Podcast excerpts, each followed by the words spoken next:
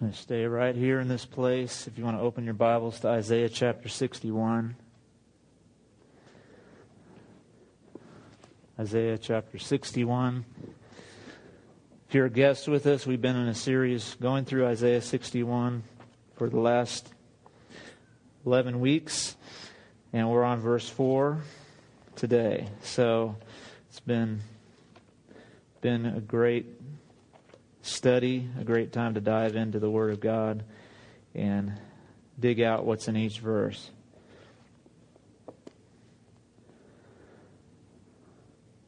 You know, I kind of feel like the Lord was already starting out ministering the, the message uh, during the worship time and during that time just where we kind of spontaneously were responding to God and and just kind of going with the flow of the Spirit that God is uh, He's into the rebuilding, the restoring, the, uh, the redeeming business. Renewing, restoring, redeeming, and rebuilding. And so that's what, what we're going to focus in on today. And so I'm going to read Isaiah 61 here, just a few verses. It says this The Spirit of the sovereign Lord is on me because the Lord has anointed me to proclaim good news to the poor. He has sent me to bind up the brokenhearted, to proclaim freedom for the captives and release from darkness for the prisoners, to proclaim the year of the Lord's favor and the day of vengeance of our God, to comfort all who mourn and provide for those who grieve in Zion, to bestow on them a crown of beauty instead of ashes, the oil of joy instead of mourning, and a garment of praise instead of a spirit of despair. They will be called oaks of righteousness, a planting of the Lord. For the display of his splendor, they will rebuild the ancient ruins and restore the places long devastated. They will renew the ruined cities that have been devastated for generations. Strangers will shepherd your flocks. Foreigners will work your fields and vineyards, and you will be called priests of the Lord. You will be named ministers of our God. You will feed on the wealth of the nations, and in their riches you will boast. Instead of your shame, you will receive a double portion, and instead of disgrace, you will will rejoice in your inheritance. And so you will inherit a double portion in your land, and everlasting joy will be yours.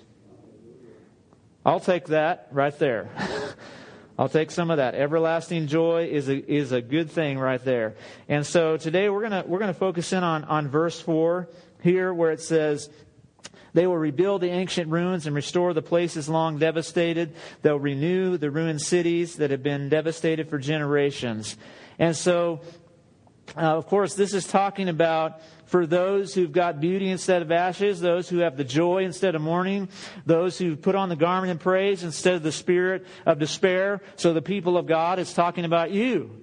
If you're a follower of Jesus, this is what it's talking about. God's given us a great exchange. I don't have time to review all that we've been through in the last 10 or 11 weeks, uh, but you can find it online and, uh, and, and choose your, your favorite color and pick that one.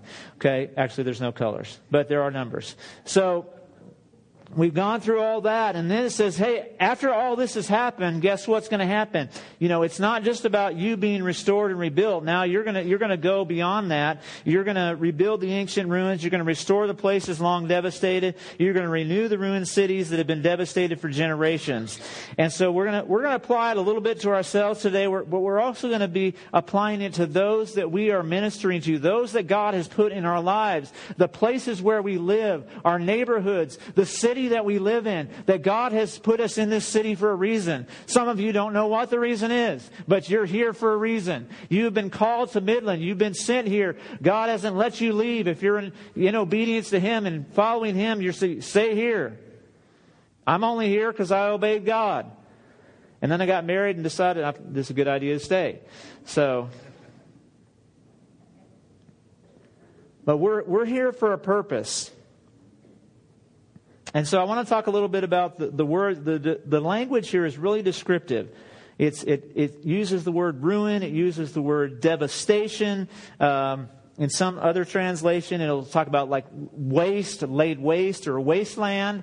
Uh, I mean, can you think about, you know, just in your own life or in the life of someone that you know of, can you think about where there's just been some desolation? There's just been some, there's just a wasteland. There's just ruin there. And we can all, if, if we haven't had it in our lives, we've probably had some. We all know somebody that is, they've seen their lives just, it's been ruined. I mean, really, this is the deal. Our, our creation, the whole world just got ruined. You know, this, this doesn't look anywhere close to the Garden of Eden. I mean, we, we, we are so far off track that, uh, you know, it's, it's not even funny. We can't even imagine it in some ways. We, we don't even know what to expect. We, we expect ruin to be normal now. We expect devastation to be normal because it's just, hey, this is just the way life is. This is just the way it is. You can't do it until Jesus comes and says, no, no, there can be something more. There can be freedom. There can be life. There can be something that's, that's, that's brought back from the dead. And so when I think of the word ruins, I mean, I think it was interesting. Uh, last night, I was uh, reading, uh, what am I reading? Prince Caspian. I'm reading, Evan is, is in Prince Caspian. It's the next book. We, I read to my kids every night. They have a book, and we read a book and a Bible, part of the Bible. And so Evan is right now, I just want to say I'm proud of Evan because we've just made it through 40 chapters of Isaiah. So he, we've been going through Isaiah every night for the past well, it's been more than 40 days. I was gone to Honduras. But, uh, you know, whenever we read, we, he, we, we are on chapter 40 of Isaiah. So here in about three weeks, we're going to get to Isaiah 61. It's going to be awesome. So, and finish the whole book out. But the book we're reading before the Bible is this. It's, he picked out Prince Caspian the other night. And uh, it's great. You, we'll read it. And so last night, here's the deal. Here's the chapter it's in. It's in chapter 2. And what happens, if you don't know the story of Prince Caspian, I'm going to briefly summarize it. If you've, you've got these four children Peter, Susan, Edmund, and Lucy. And in the first account of C.S. Lewis's book, they get taken to another land named Narnia through a magical wardrobe. Okay? And there they meet, all this stuff happens. They become queens and kings and queens. They reign forever. There's Aslan, who is the Christ figure, who they meet him, who's a lion, and reveals he dies and comes back to life, just like Jesus, and brings new life everywhere. And then then Aslan sets kings and queens in place to rule his land. Sounds kind of like the Bible where Jesus says, Hey, guess what? I'm leaving and now you're in charge here. it's like, make, are you sure? Yes, I'm leaving and I'm going to send you the Holy Spirit. And he's going to anoint you so that you can do all this stuff. And so that's book one. At the end of book one, what happens? They go back to their regular place and they're kids again. They lived a whole lifetime in this magical land and then they're back to being kids again and only 30 seconds of their life has passed. So a year later, Prince Caspian is a year later and they're at the train station and they're about to go back to school, which is fascinating that we're in the back to school time. But they're about to go back to school, but they kind of feel tugged at the train station and they get sucked by magic, of course, into this other land again. They don't know where they've been, but they know it's somewhere that is not England. They're from England, okay? We'll forgive them for that. So, I just did that for my friend Trevor. Um, so, anyway, so they're in this new land and they, they come to this place and it's, and it's an, it's an ancient ruin. It's an old, old castle. And so, there's, you know, stuff, ivy's grown all over it. The rocks are torn down. There used to be a roof on the main place. And they're like, hey, this was probably like the main meeting hall, but it's all been, been torn off. There's stuff growing everywhere. It's just, it's just, it's just ruined. And the, here's the deal about ruins is that they don't, they don't, they don't recognize where they are until they uncover a little bit more of the ruins. And then they finally discover that this is their castle. This is the place where they spent a whole lifetime ruling and reigning, but because it's in ruin, they don't recognize it for what it truly is. And I think that's what happens when our lives are ruined or when the lives of those we care about or come in contact are ruined. It's hard to tell what their life is supposed to look like because it's been so ruined. It's been covered up by stuff. There's stuff all, there's stuff growing in and out. There's things that have been broken. There's things that have been torn off. And so we can't really see what's there. But if we dig a little bit deeper, we can begin to recognize what this was supposed to be.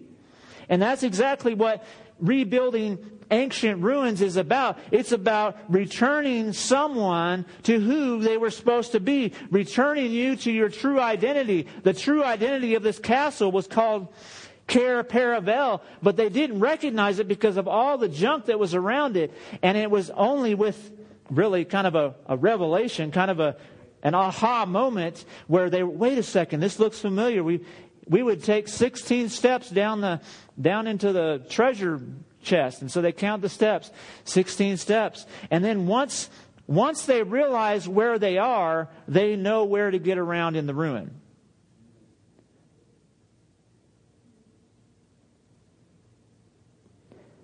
And so sometimes, whether it's our own life or someone else's life, it's hard to tell what's really there. It's easy for us to write someone off and say, that's just, they just, they've ruined their life. I mean, have you ever thought of that about someone else? I mean, it's true. We're not even saying it's not true. It's just like, then that person has ruined their life. Or their life has been ruined. It might be their choices. It might be the choices of someone else. Most of the time, it's a combination. You got people doing stuff to you, and you doing stupid stuff too, and that's how lives gets ruined. And it's hard to recognize the true identity of what God created in that person. Interestingly enough, I looked up all the, all the Hebrew words here, and guess what they mean? They mean exactly what they say in English. There's no insight. And so I looked a little bit further. I was looking at the definition of devastation. And the definition of devastation on dictionary.com is this to be devastated. Don't you love the dictionary sometimes where you look something up and it says this? This is this. Well, that's the same word. I don't know. Whatever. So, but you know, there's a but, right? Come on. So, but on the bottom it says, how about the synonyms and antonyms for devastation? And so I click on that. It said, synonyms for devastation, ruin, you know, wreck, wasteland, all the different words that are kind of used here. And then it says the three antonyms. Oh boy, I didn't even write them down um, on my notes. Okay, so the three antonyms of devastation are this construction, building, or creation. And it was the third one that really caught my, caught my attention was that devastation is the opposite of what God created. So anytime we see something in our lives or in the lives of those we care for, if it's like that is not the way God created it, that's devastation. And so God is in the business, and He is in the business of anointing people with the Spirit of the Lord, the lovers of God, the, the, the kings and queens who He has set over His kingdom to say, hey, hey, do all this until I come back. Said, hey, guess what? You get to be a part of seeing someone restored to their created purpose and what they were supposed to look like. Because everyone was created by God to be someone who followed him and walked with him. That's why he created human beings to have a relationship with him, to, to have closeness with him. There it is. I found it in my notes. it's in a different spot. So here's the three things we do with ruins. Three things we do with ruins. Number one is we ignore them. It's easy just to say, I'm just not going to deal with that right now. We're just going to pretend that's not here. I'm just going to, you know, if I get sent to a ruined place, let's just get out of here. We're going to leave it alone. Bye bye. The second thing that we do with ruins is we memorialize them. You know, when I went to Ireland, man, there's uh, we went to Ireland a couple years ago now, uh, and they have all kinds of of ruins. They have all kinds of castles. I mean, it's just a, you know, all this, it's green. There's a, it's just beautiful land. And so we went to this one place that was, uh, a, a, ruin, a castle, a fort on the edge of the, of the coast, the southern coast. I don't remember the name of it. Um, And here's what you do you get tours, you walk through it, you read about all the stuff that happened in the past, but guess what's happening now? Nothing is happening now. It's, there's nothing real happening now in this ruin. All it is is for sightseeing to say, here's what happened this day, here's what happened this many years ago, here's what was going on this many years ago, here's when this destruction happened, here's when this was rebuilt, here's when this was going on. And so it's, it's just a memorial. Nobody lives there. Nobody uses that space anymore. All we do is, did we pay money? I don't remember. We may have paid money, a small, I think we paid some euros to get in. We, all we do is have people pay money to, to walk around and look at it and take pictures and selfies and go, I'm in Ireland. Woo! Now, if we apply that to our lives, what happens is sometimes we memorialize the ruins of our lives oh man, when I was a kid, this really bad thing happened to me, and we're just, we just always, you know, there's no, I'm just going to tell you about all the ruins, and all we are is memorializing them. Hey, come inside. I want you to see. I want you to come by and walk through this place and take pictures, and nothing's done. The ruin doesn't become rebuilt. The, you know, nothing changes in my life. I don't get healed. I don't get free. I don't get restored. I, I don't have hope. I don't have joy. It's just, hey, this, all this happened. And we, we memorialize it. We kind of set it up as a thing. Here's the thing I always talk about. Here's what happened to me. Won't you feel sorry for me? Won't you take a selfie with me so we can go, oh, I'm with my friend who's really, really sad and they're really having a hard time right now. And so, that's not what God calls us to do. God doesn't call us to memorialize things. That'd be like if we went to the tomb of Jesus and he had, he had died and he was still dead and we just said, oh, Jesus, he was a great guy and oh, I think he was God's son, but I don't know, but he had this amazing life, but oh, all that's in the past. Because see, with God, there's always the now. When you memorialize a ruin, you are saying that the past has more power than the present or the future. With God, the present is always the time of power. What, is what does it say in the Word of God? Hey, now's the day of salvation. Today is the day of salvation. You know, sometimes we're always waiting on the someday. You know, someday. Well, what about now? What, what about now? What about, what about saying, you know what, God, right now I'm going to take hold of this. Right now I'm going to believe you for this. Right now I'm going to trust you for this. Right now I'm going to go after this. I'm going to change something. I'm not going to just walk through this memorial and remember it and go, oh yes, oh yes, oh yes. Here's the picture. Here's the photo. Here's the postcard. What God calls us to is to rebuild and to restore. To see everyone enter in to their created purpose, to become who they were meant to be. You know, some people have been so ruined that they turn into completely different people, right? When you have bad stuff happen to you, you change. You're transformed. Let's be honest, we're not minimizing that ruins, we're not trying to say pretend they don't exist. No, we're saying something greater than the ruin exists. We're saying that someone greater than the person that hurt me exists. We're saying someone greater than all the stuff that's happening on earth right now, all the craziness in our world, that there is someone who can do something about that. And his name is Jesus. And he has sent the Holy Spirit to those who are his followers and says, hey, guess what? You get to be a part of this. You get to be a part of seeing people return to their intended state of creation, to become who they were meant to be.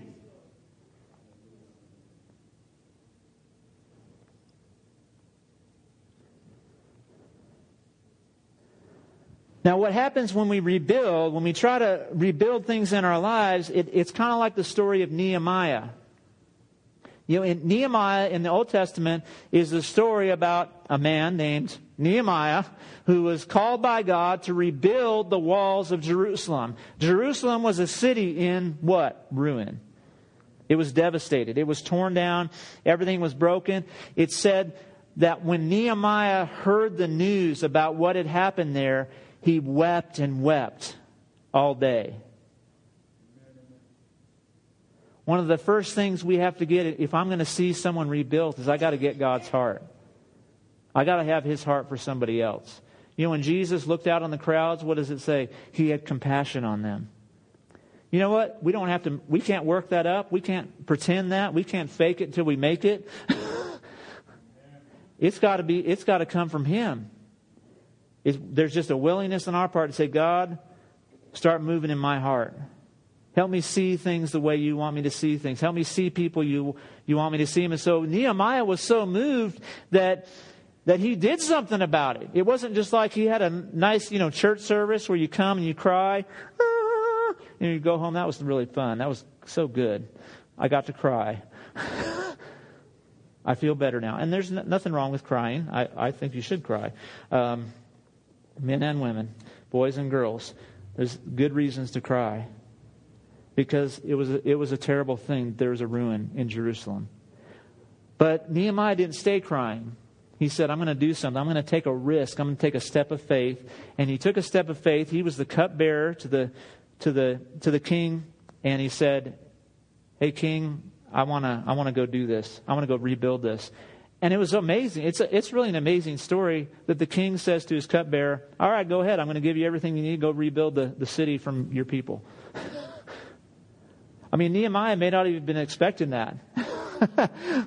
been like, I'm to, I'll share it with the king and see what happens. Probably not, probably nothing's to come about this. Have you ever done that with God? You're like, okay, God, hear this. Here's what's this. And he says, all right, let's go do it. You're like, oh no, I just wanted to talk to you about it.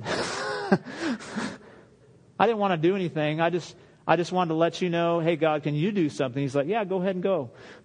I'm to, I'm to give you all the resources you need. I'm the king, and so go ahead and go. You go do it. Do what is in your heart. That's what it says about Nehemiah. Do what's in your heart. And so, sure enough, Nehemiah, he goes, he surveys the land, and he begins to have opposition. Because what happens when you attempt to rebuild is there will be enemy opposition when you're trying to restore something, when you're trying to break through, when you're trying to press through to a new place, when you're trying to overcome addiction, when you're trying to overcome a, a way, a, a thought pattern that plagues you over and over again, when you're trying to get past doubt or fear or anxiety or anything that would try to hinder you from walking in the fullness of peace and joy that, that Jesus has, there will be opposition. And so what happens is these two guys named Sanballat and Tobiah start mocking Nehemiah. I think I have the scripture there, Nehemiah 2. And it says, But when Sanballat the Horonite and Tobiah the Ammonite official and, and some other guy named Geshem the Arab heard about it, they mocked and ridiculed us, say, What is this you're doing? They asked. Are, are you rebelling against the king? And then later on in chapter 4, those same two guys show up when Nehemiah is starting to get everything going. They actually begin to, the rebuilding process.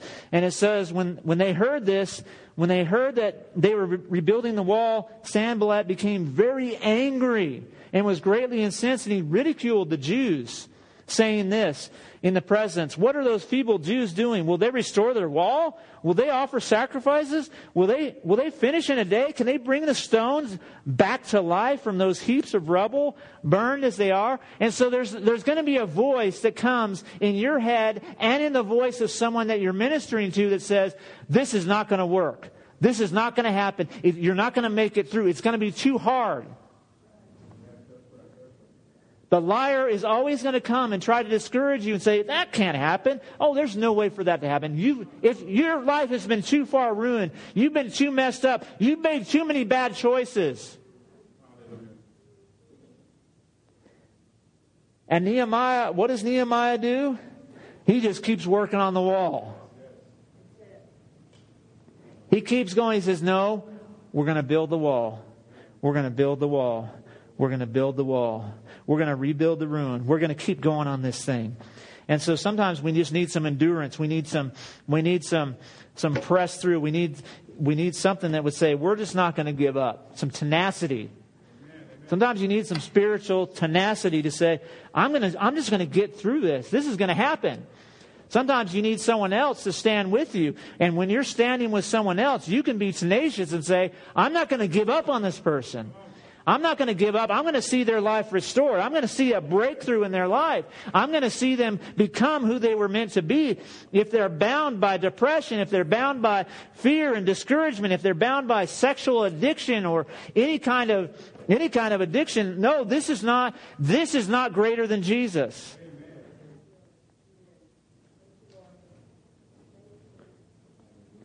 And Nehemiah finished the wall with a lot of help. Everyone was helping. All the people who didn't work on walls, all the different people who had different occupations, it says, hey, this person did this, this person did this, this person this took this section, this group took this section, this guy with his daughters went over here and built this section. It didn't matter if they knew how to build, they're like, we're just going to do it. Sometimes you don't have to like go, okay, hold on, I got to call Pastor Ashley. Ashley, I need your help. You know how to do this. Jumpo, Jumpo, Jumpo, I need your help, man. Miss Dorothy, Miss Dorothy, I need your help. You know, and it's okay to get help, but sometimes it's okay to say, you know what, I'm going to try to build it. I'm going to go with Jesus. I've got Jesus in me and say, you know what, I can pray for this person. You know what? I'm, I'm going to go after it this time. I'm still going to call Pastor Ashley and say, hey, I'm praying for this person. Will you join with me? But I don't need her to show up. I don't need this special person to show up because why? Because the Spirit of the Lord has anointed me.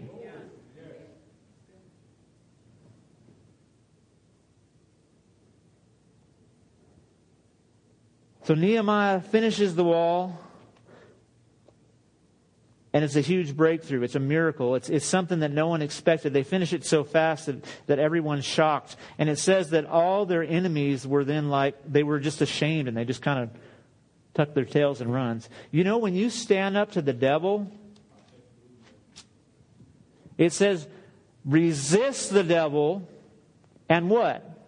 He will flee from you. It doesn't say he might, it's possible. No, it says he will. So sometimes you just have to say, I am going to resist. Uh, you are now a part of the resistance. There's a good resistance going on. There's probably all kinds of other resistances that are bad, but this is a good one. Resisting the devil so that he can flee from you. When those lies come in, we just say, I resist you. To take captive every thought and make it obedient unto Jesus Christ.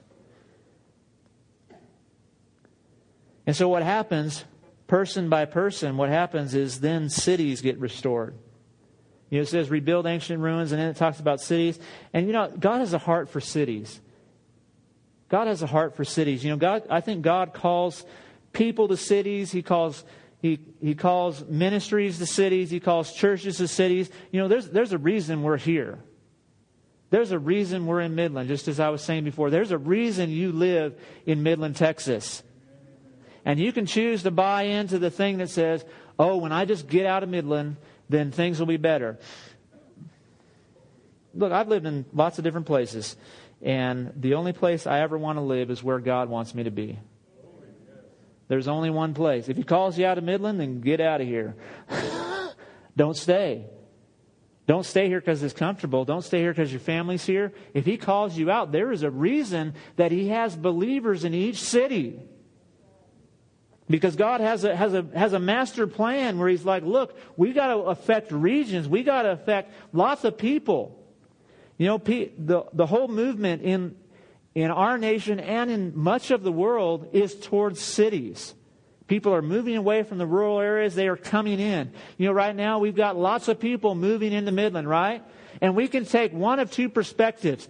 Oh my gosh. There's way more traffic here man, all the man, these people that are coming in, they're not they're, they they got issues, man. They're we don't need those people here. We can take that perspective, or we can take it like this. Every time I'm in a longer line, or I'm behind someone who's doesn't look like they belong to Jesus, and you're like, man, I wish they didn't live here. It's like you can say, Thank you, Lord, that you brought that person here to be a part of the harvest. Thank you here that you, you're bringing those people to this city so they can be reached with the love of Jesus so that their ruined lives can be restored. There is something more than just me having a good life. Me having three kids and a, two dogs and a nice house and you know there's there's something there's something more. And it's a perspective change. We can all get into the complaining factor. People are coming into the United States. Hey, guess what? It's just, it's an opportunity for harvest. It's an opportunity for people to be reached by Jesus. They're being moved. The world is being moved to the cities so that more people can be reached. Can you not see God's purpose at work? He's not concerned with our comfort. He's not concerned with, with us having just a great life. He's concerned with people's lives coming in contact with the truth and the power of His salvation and His restoration and His freedom and rebuilding their lives so they become who they were intended to be so they can worship Him forever and ever and ever. And have everlasting joy will be upon them. So pray for, pray for your city. Pray for our city. If you don't live in Midland, pray for your city. Pray that God's purpose will be accomplished. Pray, that the ruin of the city, we can go around places in Midland. Uh, there's there's all kinds of things that have been ruined, and I'm not talking about physically. I mean, there is there is some things that could be fixed up, I'm sure, physically, but on the outside, we're talking about spiritually, we're talking about relationally, we're talking about uh, uh, emotionally, that God wants to restore the city to be what it was created to be. You know, when the ruin of greed comes into our city, we can resist that thing and say, no, we're going to rebuild, uh, rebuild this city to be what it was created to be. This city was not created to be greedy. This city was created to be generous and godly that when God blesses, it's not for our own blessing, it's for the blessing of the nations, it's for the blessing of the world. And finally, it says this in verse 4. We're going to wrap up verse 4. We're going to do a whole verse today. It's shocking. Kind of like really, that's like 25% faster than normal. Um, and the devastations of the generations, or the things that have been devastated for generations. Here's the other thing I feel like God is saying that God wants to transform our, our family lines spiritually. You know, there's something that happens when someone comes to Jesus and they're the first one in their family. What happens is there's a, there's a total change in the generations that follow. See, it's not just about, it's not just about me. It's not just about my kids. I'm thinking, man, what do I want my, my grandkids, my great grandkids, and my great great grandkids to be? Do I want them to be on the same level as me? No, I want them to, I want them to, to go farther. I want them to, to get deeper into, into God. I want them to, to influence more people. I want them to be more successful, to be able to shine brighter, whatever words you want to use. I want to, but there has to be a change where I'm saying, I'm going to, I'm going to change the, the spiritual DNA in my family. It's totally possible. It's totally possible. You know, when, when, uh,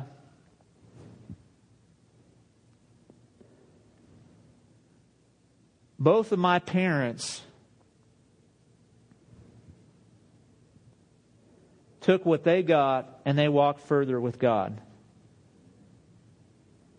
Now, my mom grew up in a nice Christian religious home, slightly racist, in North Carolina, in the backwoods of North Carolina.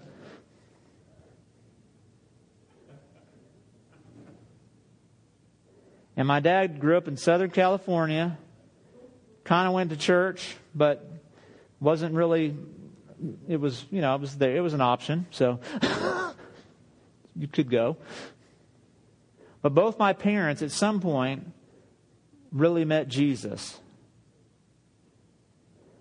And they decided as they walked together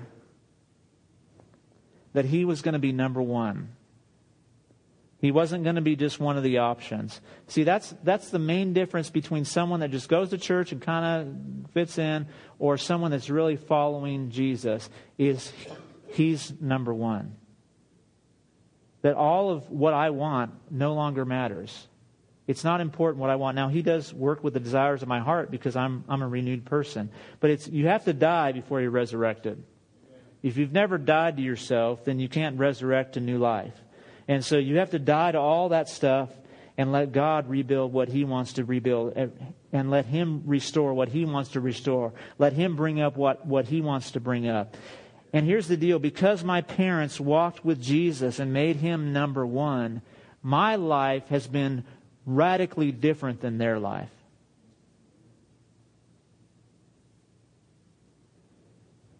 I know some of you know my parents. My dad did pastor here uh, uh, more more than 11, almost 12 years ago was when he left this church.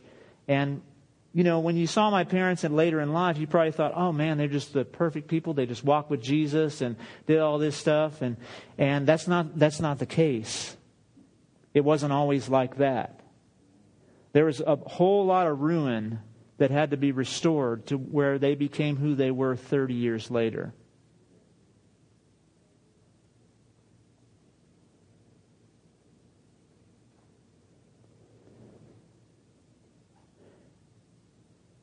And when you walk, when you walk that way, your kids and your grandkids have a path cleared for them that is a lot easier. I didn't have to go through as much ruin as my parents. I still made plenty of bad choices. Most of my ruin came from my own choices. It wasn't because my parents ruined my life. Now, some of us were at that starting point where parents was not a good relationship and we're coming from brokenness. And guess what? We get to start and say, I'm going to establish something that's going to affect my kids and my grandkids and their kids and their kids. And what could happen in five or six generations of following in Jesus in my family? That's a lot of blessing, right?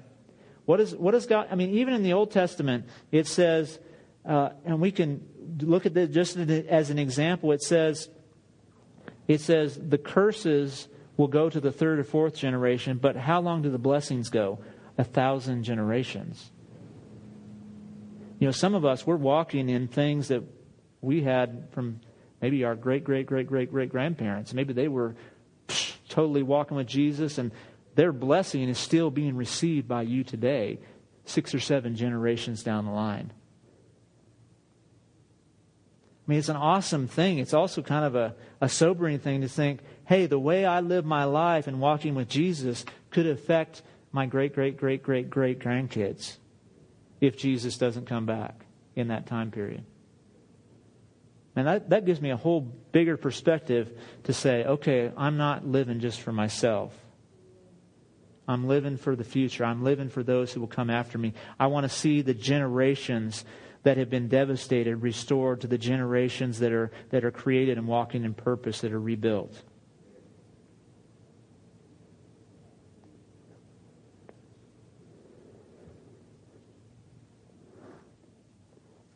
I'm going to I'm going to close, so I want us to stand.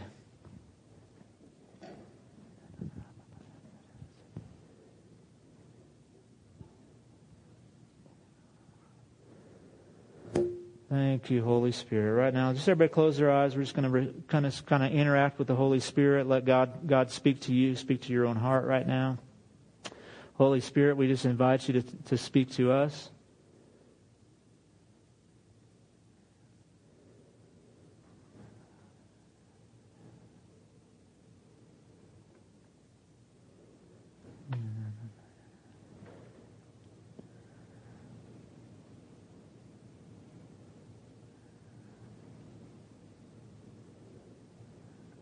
Father, right now I pray for people that you've put in our lives. Right now, if there's anyone in your life that you know God has put in your life, that you know that their life has been ruined, or whether that's by someone else or themselves, right now just lift them up in prayer. God, we are, we are praying for those people that you have put in our lives, that we might be an instrument used to bring, we might be a Nehemiah in their life where we are broken, we get your heart, and then we, we begin to see their lives rebuilt. We begin to see their lives restored. We begin to see their lives transformed by Jesus Christ. Lord, we call those people into relationship with you. We thank you that nothing is impossible, Lord. Even if it looks like, man, how could that happen? How could God touch this person?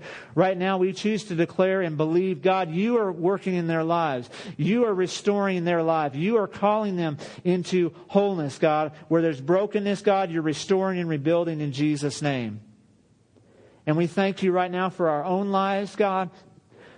For anybody here who is a first generation believer in Jesus, that they're the first one in their family to really be, man, Jesus is number one. I'm going to follow him with all their heart. Right now, I just thank you for, for giving strength to that, every single one of those people, God, that they will walk in your anointing. They will walk in your, in your, in your endurance. They will walk with your hope. They will walk with your strength. That you will, they will begin to see more and more breakthroughs, God, that they will not be, grow discouraged by the opposition that has come against them in their own lives and in the lives of their family members. God, I pray right now for just a, a renewing of that vision and that hope to walk with you and to see breakthrough in our families.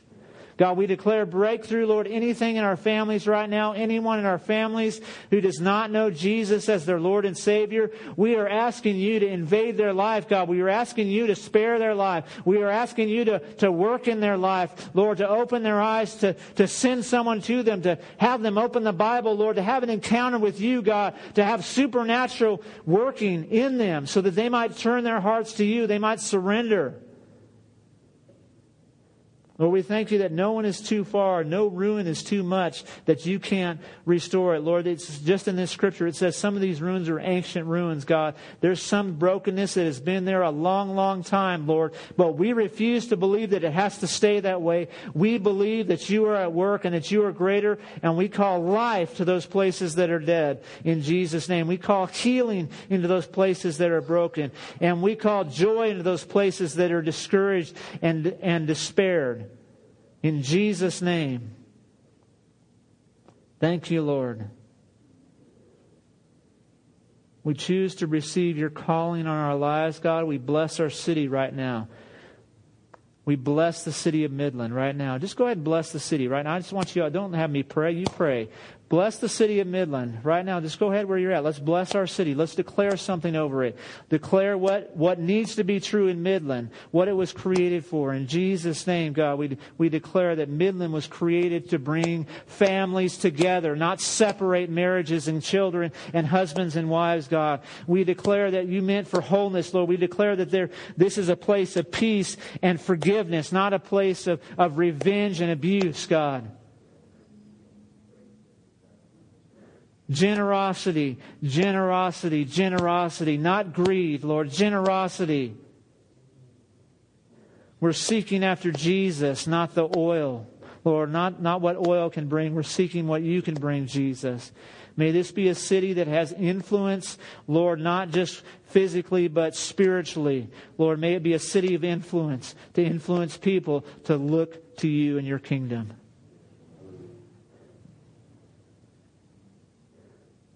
Justice in our city, racial reconciliation in our city.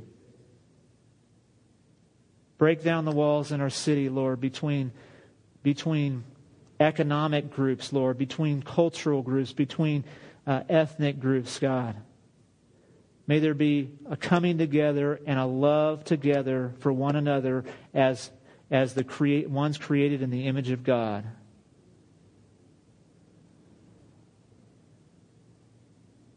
Thank you, Lord, for res- restoration. Thank you, Lord, for calling us to something greater. And we honor you today in Jesus' name. Amen.